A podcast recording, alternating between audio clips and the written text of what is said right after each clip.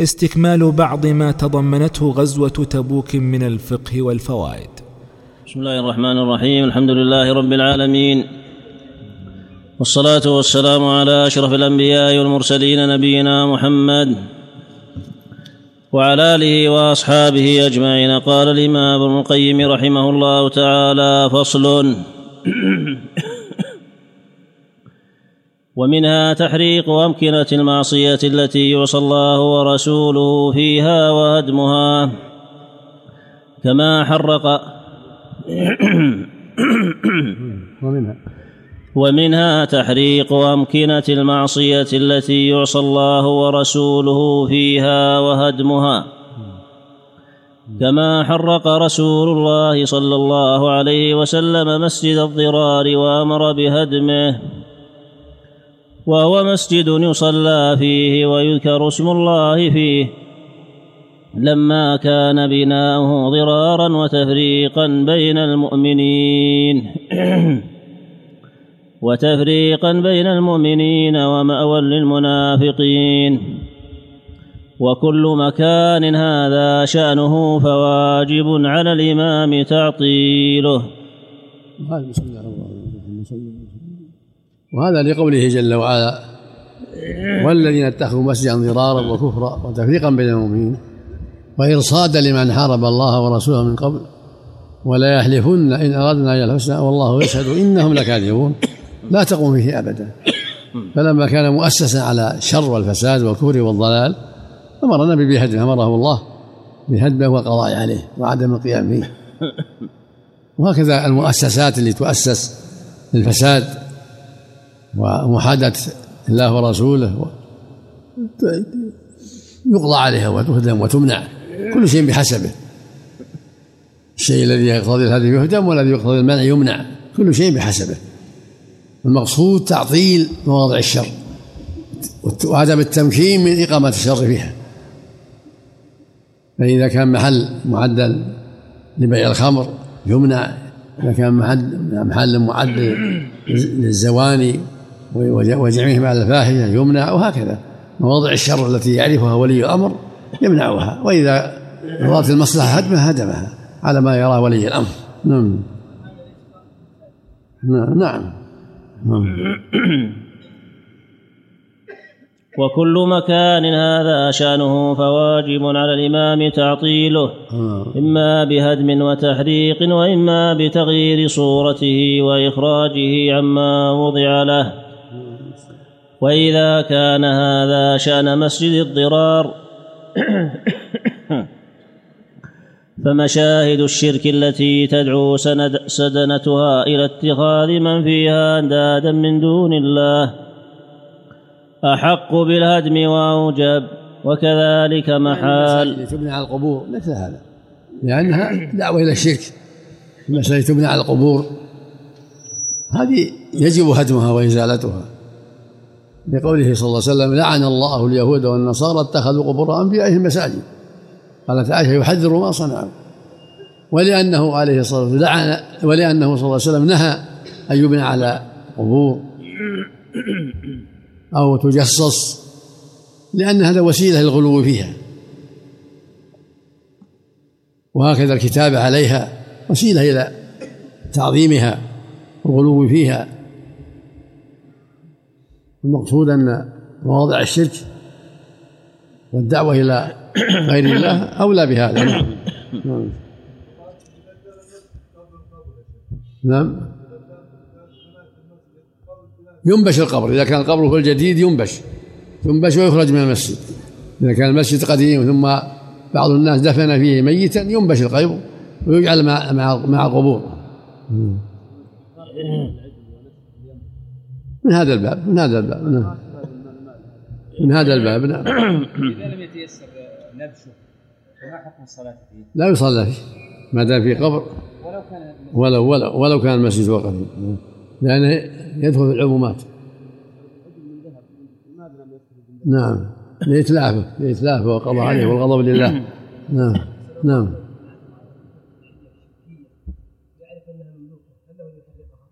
إذا كان له سلطة ولا يرفع الأمر إلى غيره. نعم. نعم. وكذلك محال المعاصي والفسوق كالحانات وبيوت الخمارين وأرباب المنكرات. وقد حرق عمر بن الخطاب رضي الله عنه قرية بكمالها يباع فيها الخمر. وحرق حانوت رويشد الثقفي وسماه هويسقا. وحرق قصر سعد عليه لما احتجب فيه عن الرعية وهم رسول الحواشي معلش نعم نعم. وهم رسول الله صلى الله عليه وسلم بتحريق بيوت تاركي حضور الجماعة والجمعة إيش؟ وهم رسول الله نعم. صلى الله عليه وسلم بتحريق بيوت تاركي حضور الجماعة والجمعة. نعم. وإنما منعه من فيها من النساء والذرية. نعم. الذين لا تجب عليهم كما أخبره عن ذلك.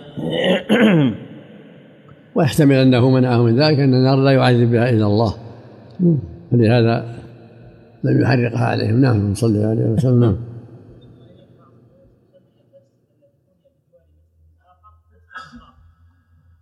نعم نعم له وجه إذا كان لا حاجة إليه فهو فهو ذراع. إذا كان لا حاجة إليه فهو ذراع يهدم.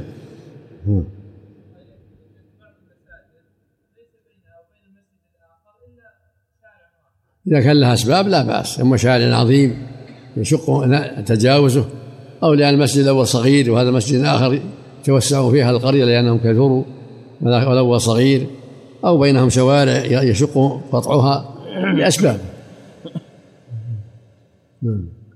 ومنها أن الوقف لا يصح على غير بر ولا قربة كما لم يصح وقف هذا المسجد. وعلى هذا نعم الوقف إذا كان على غير بر لا يصح. إذا وقف على المساجد التي تبنى على القبور أو وقف على بناء القبور تشييد القبور تجسيسها أو وقف على إقامة الموالد أو ما أشبه له من المعاصي. أو وقف وقفا تصرف غلته في شرب الخمر وفي القمار وما أشبه نعم. وعلى المباح. مباح لا بأس مباح لا بأس. وقف على مباح. نعم.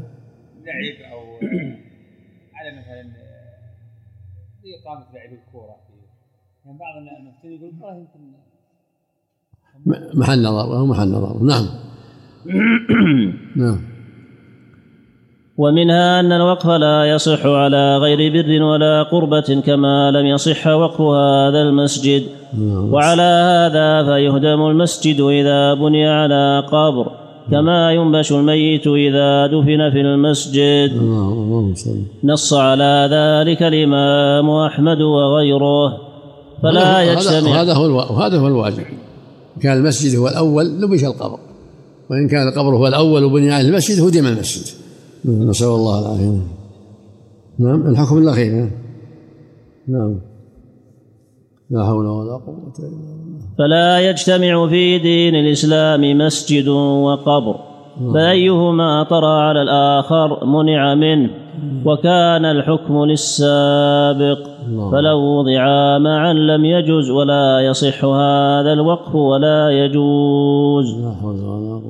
ولا تصح الصلاة في هذا المسجد لنهي رسول الله صلى الله عليه وسلم عن ذلك.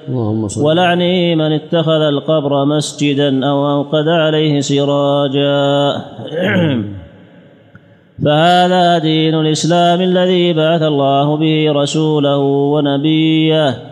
وغربته بين الناس كما ترى. الله أكبر. والله غريب. الله أكبر. الآن غالب الدول المنتسبة للإسلام تجد فيها تشييد المساجد على القبور ولا حول- وعبادة من دون الله والرغبة إليها والاستغاثة بها والنذر لها ولا حول ولا قوة إلا بالله. هذه غربة الإسلام. نسوا صار البدعة سنة والسنة بدعة. وصار الشرك دينا وقربة. نسأل الله العافية ولا حول ولا مثل ما قال صلى الله عليه وسلم بدأ الإسلام غريبا وسيعود غريبا كما بدأ. فطوبى للغرباء قال عليه الصلاة والسلام لتتبعن سدنا من قال لكم روايتها سنن من قال قبلكم. شبرا بشبر وذراعا بذراع نعم الله المستعان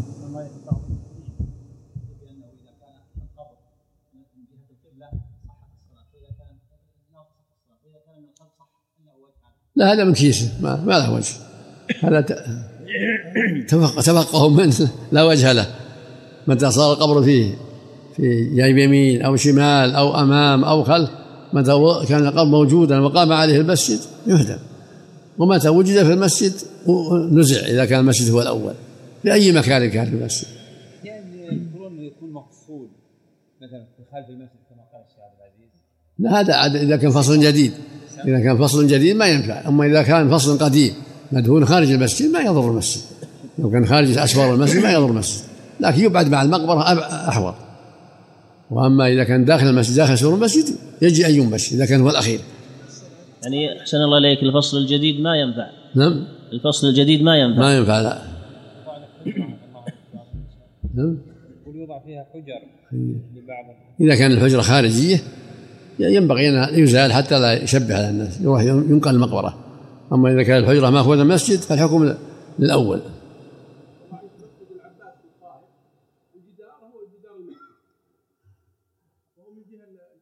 لا لا درسه العلماء وبينوا ما يجب به وانتهى أمره. نعم. نعم. نعم. يعيد الصلاة. نعم إن صلى في المسجد. المسجد في قبور يعيد. نعم. بعض بعض الجهلة يحتجون بوجود قبر النبي صلى الله عليه وسلم في المسجد ويقولون هذا غلط.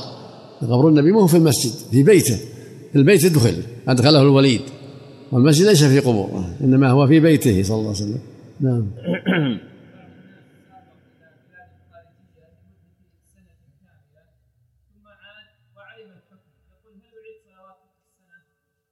التوبة إلى الله كافية. التوبة إلى الله كافية إن شاء الله. نعم. التوبة إلى الله مثل مثل اللي ترك الصلاة ثم هداها الله. التوبة إلى الله. نعم نعم. فصل. ومنها جواز إنشاد الشعر للقادم فرحا وسرورا به ما لم يكن معه محرم. من لهو كمزمار وشبابة وعود ولم يكن غناء يتضمن رقية الفواحش وما حرم الله. يعني الأشعار صارت طيبة استبشارا بالقادم لا بأس. أما إذا كان فيه غلو فيه أشعار منكرة أو آلات ملاهي يمنع. نعم. نعم. إذا كان ما له حاجة يباع ويصرف في مصالح المسلمين إذا كان ما في حاجة. وإن كان في حاجة يصرف في مسجد آخر. نعم نعم. فهذا لا يحرمه أحد. وتعلق أرباب السماع الفسقي به كتعلق من يستحل شرب الخمر المسكر قياسا على أكل العنب وشرب العصير الذي لا يسكر. ونحو هذا من القياسات التي تشبه قياس الذين قالوا إنما البيع مثل الربا. يعني أن الاشعار السليمة وما يقوله المستبشرون بقدوم الغانم المحبوب كما فعل الجواري وغيرهم لا يقاس عليها ما حرم الله من الأغاني المحرمة وآلات الملاهي كما تفعل الصوفية. كل هذا بعض فالشعر الشرعي لا بأس به كما فعل حسان وكعب بن مالك وعبد الله بن رواحة وغيرهم كما فعل الجواري لما استقبلوا النبي عليه الصلاة والسلام. هذا شعر فيه الترحيب بالنبي صلى الله عليه وسلم ولا وليس معه منكر. نعم. لا لا غلط منه. نعم. ومن استماع النبي صلى الله عليه وسلم مدح المادحين له. وترك الإنكار عليهم ولا يصح قياس غيره عليه في هذا لما بين المادحين والممدوحين من الفروق. وقد قال احثوا في وجوه المداحين التراب. اللهم لأن مدحه صلى الله عليه وسلم هو أهل لذلك وتقرب إلى الله بذلك ودعوة إلى الله أن يستجاب قوله ويطاع أمره. فليس مدح الناس كمدحه صلى الله عليه وسلم. فمدح الناس قد يسبب الغلو والفتنة أما مدحه صلى الله عليه وسلم فهو من باب إظهار الحق والدعوة إلى الحق ونصر الحق والتصديق بالحق كما فعل حسان وغيره رضي الله عنهم وأرضاهم. نعم. على ظاهره إذا لم ينزجروا إلا بذلك يمنعوا يعلمون فإذا لم ينزجروا إلا بذلك ما استطاع يفعل. لا لا يترتب لا يترتب. إذا ترتب السلام الأحكام تدور مع عللها والعاقل ينظر. إذا كان الشيء يترتب مفسدة أكبر لا, لا يفعله. إنما هو إذا إذا دعت الحاجة إلى ذلك من باب التعزير. كما يضرب العاصي.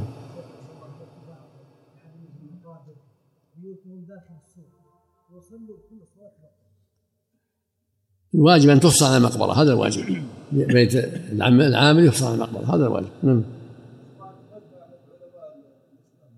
نعم. إذا مدحه حاضر مدح ميت بأنه صار الدين ودعا إلى الله لا بأس. أما المدح في وجه الإنسان ينبغي تركه لأنه قد يسبب الغلو.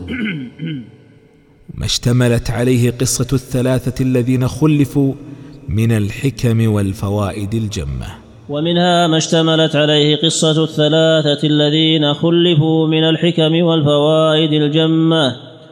فنشير إلى بعضها فمنها جواز إخبار الرجل عن تفريطه وتقصيره في طاعة الله ورسوله وعن سبب ذلك. فمنها؟ فمنها جواز إخبار الرجل عن تفريطه وتقصيره في طاعة الله ورسوله وعن سبب ذلك. وما آل إليه أمره وفي ذلك من التحذير والنصيحة وبيان طرق الخير والشر. وما يترتب عليها ما هو من أهم الأمور. لأن كعبا وصاحبيه أخبروا قالوا ما لنا عذر. تكلمنا عن غزوة تبوك ما لنا عذر. كل الثلاثة قالوا ما لنا عذر. كنا مؤسرين وعندنا رواحلنا ولكن التكاسل والتباطؤ حتى فرط الجيش. فلما أخبروا بمعصيتهم وأنه لا عذر لهم اقتضت الشريعة حجرهم المدة التي كتبها الله عليهم ثم تاب الله عليهم. نعم. ومنها جواز مدح الإنسان نفسه بما فيه من الخير إذا لم يكن على سبيل الفخر والترفع. مثل ما قال كعب إن الله جل وعلا هداه ووفقه للصدق فلم يكذب كلمة من من حين جرى ما جرى ويرجو يعصمه الله في المستقبل. نعم. ومنها تسلية الإنسان نفسه عما لم يقدر له من الخير بما قدر له من نظيره أو خير منه. الله أكبر. نعم. ومنها كما فعل كعب نعم. ومنها أن بيعة العقبة كانت من أفضل مشاهد الصحابة رضي الله عنهم حتى إن كعبا رضي الله عنه كان لا يراها دون مشهد بدر. لأن الله قال فيها لقد رضي الله عن المؤمنين إذ يبايعك تحت الشجرة. فيعلم ما في قلوبهم فأنزل السكن وأثاب فتحا قريبا. كون رضي الله عنهم هذا نعمة عظيمة.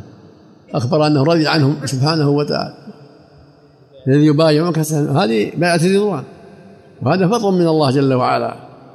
وكذلك ما قال فيهم سبحانه السابقون الأولون من المهاجرين والأنصار والذين اتبعهم بإحسان رضي الله عنهم ورضوا عنه وأعد لهم جنات تجري تحتها الأنهار. في هذا الرد على الرافضة. أن الله رضي عنهم وهم لم يرضوا عنهم بل سبوهم. من الرد على الرافضة وعلى الخوارج. نسأل الله العافية نعم. عندك؟ بيعة العقبة أحسن الله إليك. كذلك بيعة العقبة نعم. ومنها أن بيعة العقبة كانت من أفضل مشاهد الصحابة رضي الله عنهم حتى إن كعب رضي الله عنه كان لا يراها دون مشهد بدر. مثل ما قال كعب.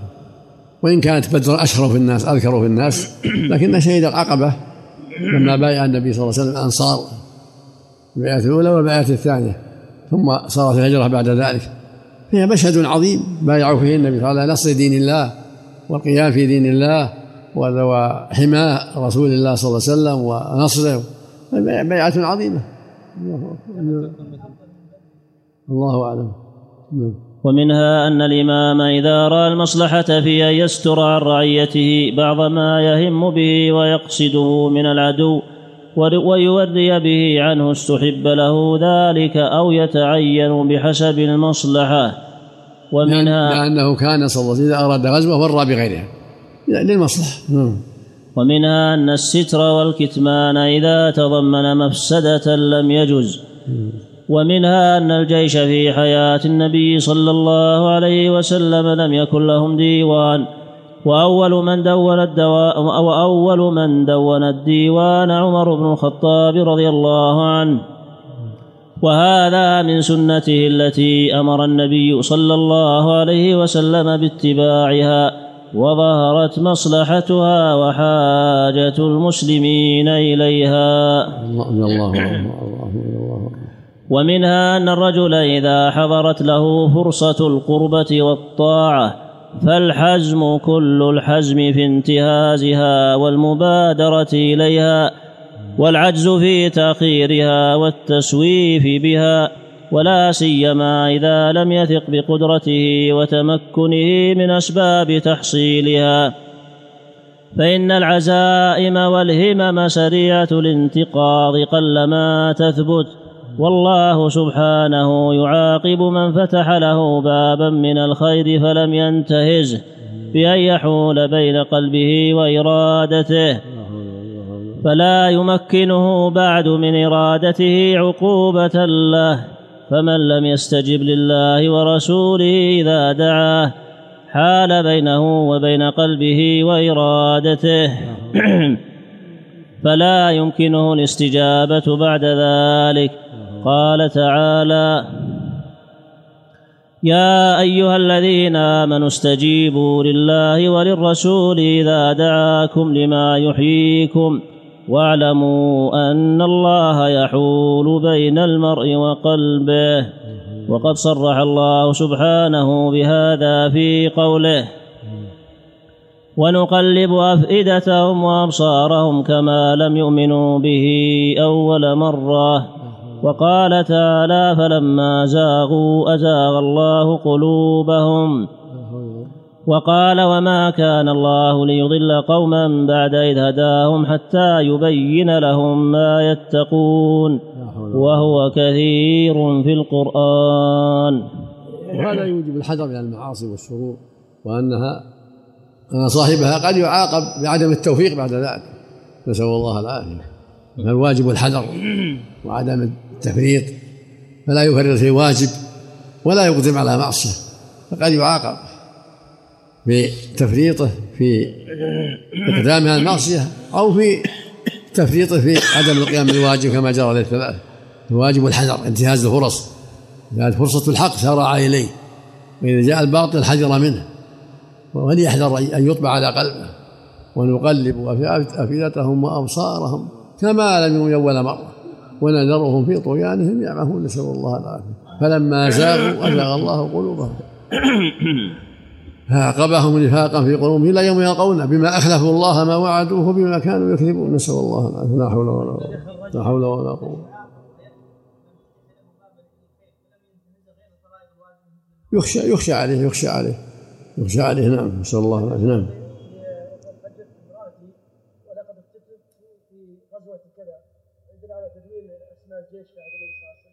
نعم. يقول الرجل الذي حدث امرأته قال ولكن كذا. قال الحق بامرأته. وش لأن تركب لمحرم في خطر عظيم. أمرها يقدم يكون يذهب معها على غزوته لئلا تقع في مشاكل. لا يدل أحسن الله إليك على وجود الديوان في عهده عليه الصلاة والسلام.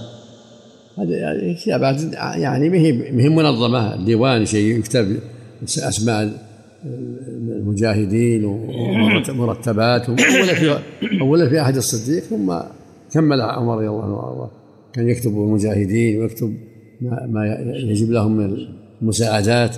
حتى صار انتظم ديوان كبير للمجاهدين. نعم. الغربة عامة لكن بعض بعض الأمصار أشد من بعض. نعم.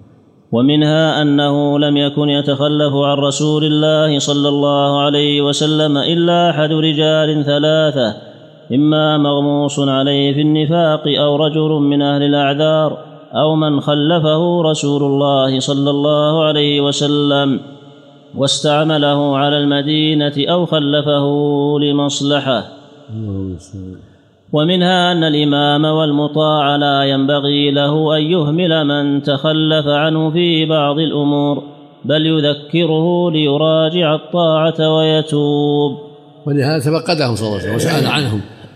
دل على أن ولي الأمر يتفقد المعروفين وأهل العلم وأهل الفضل وأهل الجهاد والسوابق لا يغفل عنهم يسأل عنهم ما الذي خلفهم لما أين تغيبوا هل هم مرضى؟ هل كذا؟ مثل ما كان يتفقد أصحابه عليه الصلاة والسلام. فإن النبي صلى الله عليه وسلم قال بتبوك ما فعل كعب ولم يذكر سواه من المخلفين استصلاحا له ومراعاة وإهمالا للقوم المنافقين. الله اللهم ومنها جواز الطعن في الرجل بما يغلب على اجتهاد الطاعن حمية أو ذبا عن الله ورسوله. ومن هذا طعن أهل الحديث في من طعنوا فيه من الرواة ومن ومن هذا طعن ورثة الأنبياء وأهل السنة. في أهل الأهواء والبدع لا والبدع لله لا لحظوظهم وأغراضهم هذا هو هذا هو الواجب هذا نصح لله ولرسوله. هذا باب النصيحه لله ولرسوله. نعم الله أكبر نعم. إذا كان يظهرها إذا كان تظهر يحذر نسال الله العافيه نعم. ومنها جواز الرد على الطاعن إذا غلب على ظن الراد أنه وهم وغلط كما قال معاذ رضي الله عنه للذي طعن في كعب رضي الله عنه بئس ما قلت. والله يا رسول الله ما علمنا عليه إلا خيرا. ولم ينكر رسول الله صلى الله عليه وسلم على واحد منهما. الأول قال حبسه برداه والنظر في عطفه فرد عليه معاذ وقال ما علمنا إلا خيرا. ليس ما قلت نعم. ومنها أن السنة للقادم من السفر أن يدخل البلد على وضوء وأن يبدأ ببيت ببيت الله قبل بيته فيصلي فيه ركعتين ثم يجلس للمسلمين عليه ثم ينصرف إلى أهله. كان النبي يفعل عليه الصلاة والسلام. اللهم صل عليه وسلم. نعم. ومنها أن رسول الله صلى الله عليه وسلم كان يقبل علانية من أظهر الإسلام من المنافقين ويكل أحسن الله إليك. أحسن الله إليك. الحديث السابق الذي في ذكر المؤلف. جاهدوا المشركين بألسنتكم وقلوبكم وأموالكم. بعد مراجعته ما ما فيه باللفظ هذا. بألسنتكم وقلوبكم. هذا نعم هذا إذا كان الحافظ. نعم. جاهد المسلمين بأموالكم وأنفسكم وألسنتكم. نعم. ولكن أما القلوب هذه جاءت في المنكر في إنكار المنكر. نعم. ولكن في صحيح مسلم أحسن الله إليك في حديث ابن مسعود أن النبي صلى الله عليه وسلم قال ما من نبي بعثه الله في أمة قبلي إلا في, إنكار المنكر. نعم. لكن فيه أحسن الله إليك حديث مسعود وحديث أبي سعيد كله. فمن جاهدهم بيده فهو مؤمن ومن جاهدهم بلسانه فهو مؤمن ومن جاهدهم بقلبه فهو مؤمن. كذلك مثل ما قال في حديث ابي سعيد. نعم. نعم. من رأى منكم منكرا فليولي بيده فإن لم بلسانه فان لم بقلبه. إن قال بقلبه هذا الجهاد. أحسن الله إليك. يخرج يخرج من من المكان اللي فيه المنكر ولا يشاهده. مع كراهته بقلبه. نعم. أحسن الله إليك. يسأل بعض الإخوة الحاضرين يقول إنه مؤذن وعنده بيت للمسجد أجره على رجل واشترط عليه مع الأجار أن يؤذن بدله في أي وقت لأنه أحيانا ينشغل في بعض أموره. فهل هذا الشرط صحيح؟ لا بأس ما ما لا في بأس. نعم.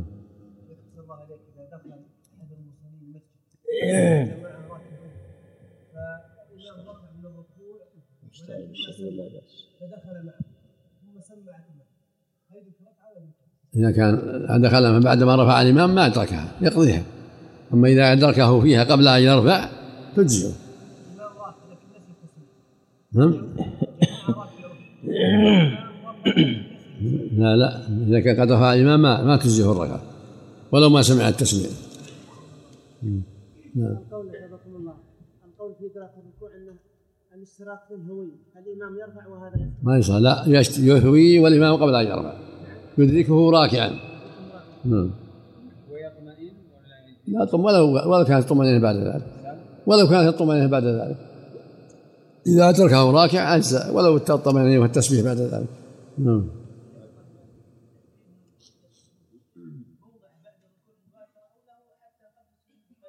حاله السنة حال الهوي السنة حال الهوي يكبر حين حويه للسجود الأمر حين الهوي سبق أحد وما سبق. حين الهوي والحمد لله. نعم. لا تشدوها يشد الله عليهم. نعم. نعم. أحسن الله إليكم. نعم. زيادة فكان يختم به ولا يلبسه. فيه كلام عليها. أي. هذا الحديث أخرجه الترمذي في الشمائل. قال حدثنا قتيبة حدثنا أبو عوانة عن أبي بشر عن نافع عن ابن عمر رضي الله عنهما أن النبي صلى الله عليه وسلم اتخذ خاتما من فضة فكان يختم به ولا يلبسه. قال أبو عيسى أبو بشر اسمه جعفر بن أبي وحشية. رواه النسائي من طريق أبي عوانة عن أبي بشر وأخرجه أبو الشيخ في أخلاق النبي صلى الله عليه وسلم.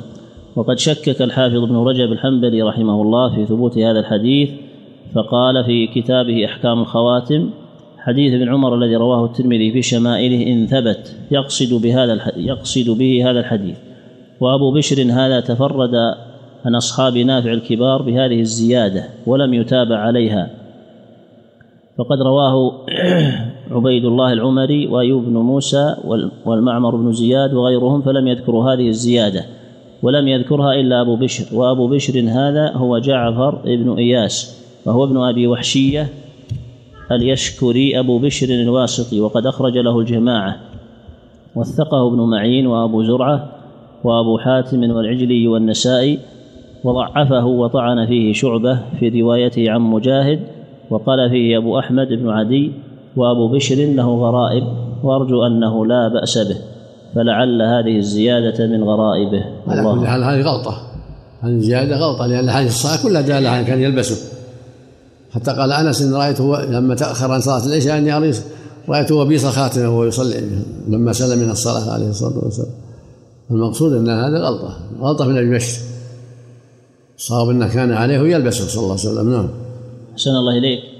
رجل ذهب إلى الجمهوريات فتحمس لحال المسلمين هناك وخاصة عند وجوه عندما لقي قبولا بعد رجوعه قام بجمع تبرعات لطباعة الكتب النافعة في العقيدة واجتمع عنده مبلغ طيب ولكن تغيرت الظروف فلم يستطع السفر مرة أخرى لهذه البلاد ولا يعرف من يثق به. وهناك حاجة ماسة لهذه الكتب في بعض دول إفريقيا فهل يجوز تحويل المبلغ لطباعة الكتب مع ما في هذه البلاد من مع العلم أنه يتعذر عليه إخبار المتبرعين؟ جمع هذه طبع الكتب جمعها لطباعتها وتوزيعها في جهة ثم تعذر عليه الذهاب إلى هذه يسلم هذا وزير الشؤون الإسلامية وزارة الشؤون الإسلامية وهي تستطيع تقوم باللازم. أحسن الله وصلت الدعاة لها هناك. وزارة الشؤون الإسلامية عندها دعاة في كل مكان تستطيع تعمل ما يلزم إن كان قبضها لشراء الكتب يشرى بها كتب وتوزع هناك. بواسطة وزارة الشؤون الإسلامية. والحمد لله. أو يعطيها يعطي يأتي بها ونسنعها مع نتفق مع الوزارة وتسنعها الوزارة. لكن إذا سلمها الوزير فيه البركة. أو الوكيل الشيخ علي بن فادي من غير وكيل الوزير نعم. نعم. الله إليكم. أكمل في البحث السابق. نعم. إيش البحث؟ سم. بحث إيش؟ بحث صبغ الثياب بالزعفران. نعم. نعم. نعم.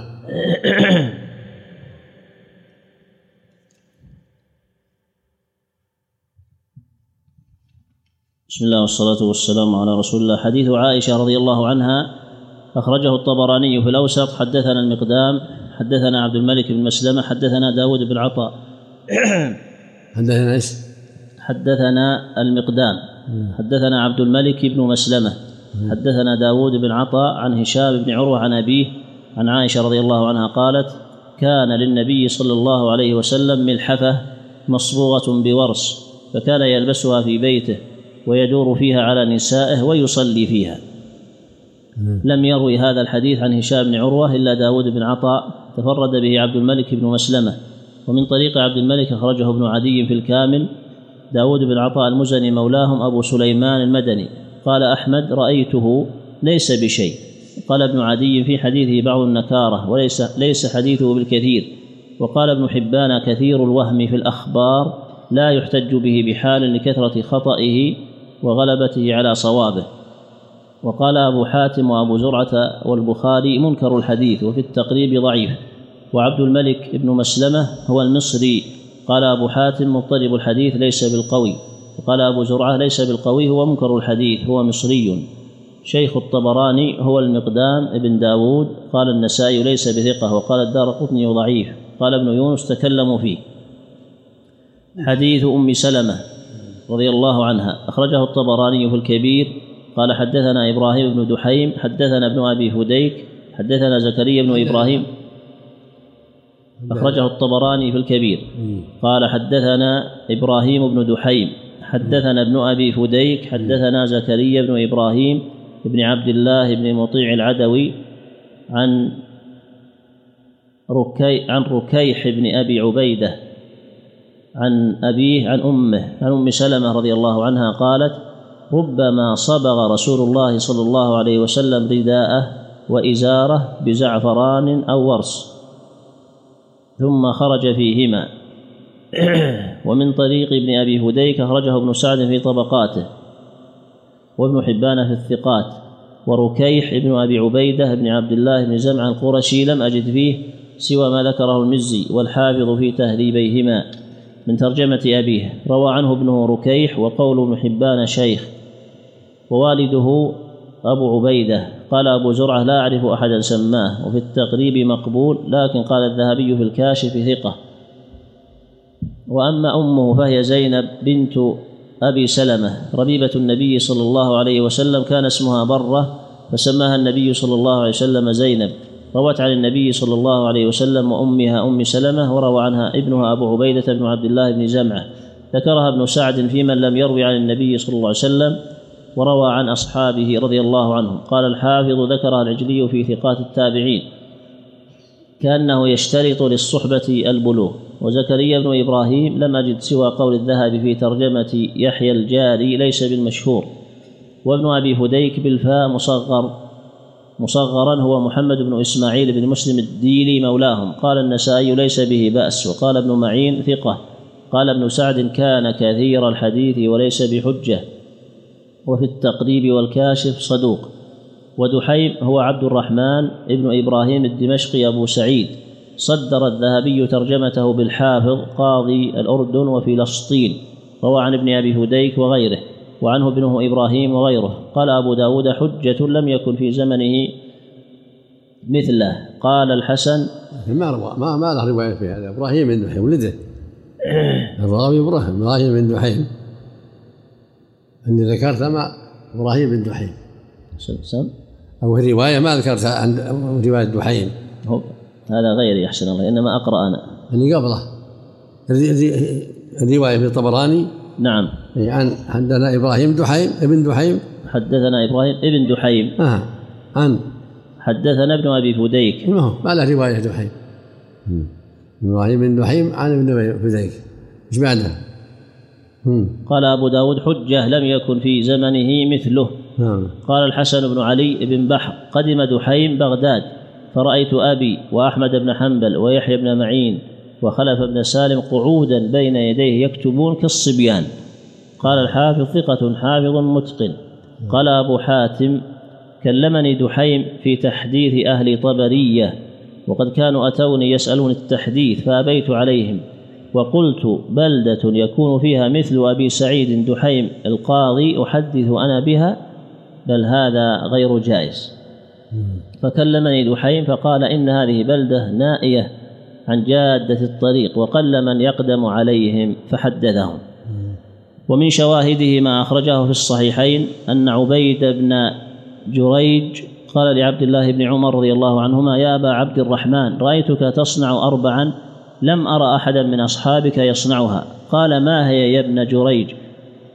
فذكر ورأيتك تصبغ بالصفرة. فقال رضي الله عنه أو أما الصفرة فإني رأيت رسول الله صلى الله عليه وسلم يصبغ بها فأنا أحب أن أصبغ بها وليس فيه ذكر الثياب والعمامة. لكن أخرج مالك رحمه الله في الموطأ عن نافع أن عبد الله بن عمر رضي الله عنهما كان يلبس الثوب المصبوغ بالمشن بالمشنق والثوب المص والثوب المصبوغ بالزعفران. ومما يدل على الإباحة ما في الصحيحين من حديث أنس رضي الله عنه أن النبي صلى الله عليه وسلم رأى على عبد الرحمن بن عوف أثر صفرة وفي رواية ردعا من زعفران. فقال ما هذا؟ قال يا رسول الله إني تزوجت امرأة على وزن نواة من ذهب. قال بارك الله لك أولم ولو بشاه.